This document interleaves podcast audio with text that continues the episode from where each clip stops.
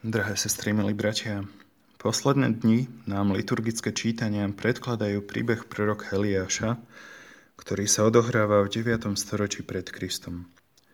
V dobe, keď v Izraeli alebo medzi Izraelitmi viera v cudzie božstvo, konkrétne viera v pohanského boha Bála, takmer vytlačila vieru v jediného pravého boha – za takýchto okolností vystupuje prorok Eliáš, ktorý svojim vlastným životom má ukázať, kto jediný je pravý Boh. Ono to jeho poslanie, ako u mnohých biblických postav, odráža aj jeho meno. Eliáš alebo hebrejský Eliahu znamená môj Boh je pán alebo môjim Bohom je pán. Eliáš teda od začiatku nasadil celý svoj život, aby ukázal, že pán alebo Jahve je pravý Boh.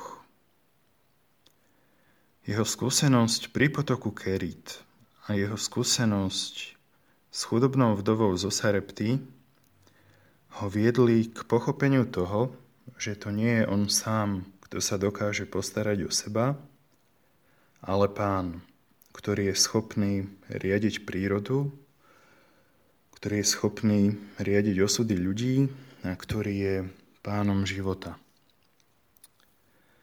A Eliáš, aby obrátil srdcia Izraelitov k pravému Bohu, aby im odovzdal túto svoju skúsenosť s pravým Bohom, robí dôležitú vec.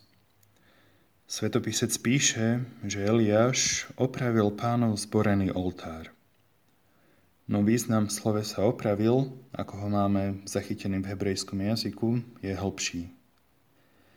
Eliáš doslova uzdravil pánov zborený oltár.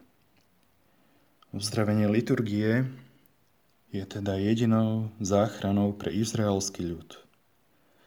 Eliáš uzdraví oltár, urobí vyznanie viery, ako má byť, a ľud náležite odpovie, tak ako má len Pán je Boh. Nech je pre nás, drahé sestry a milí bratia, povzbudením, že aj naša účasť na liturgii, náš správny postoj voči nej ukazuje dnešnému svetu, kto jediný je pravý Boh.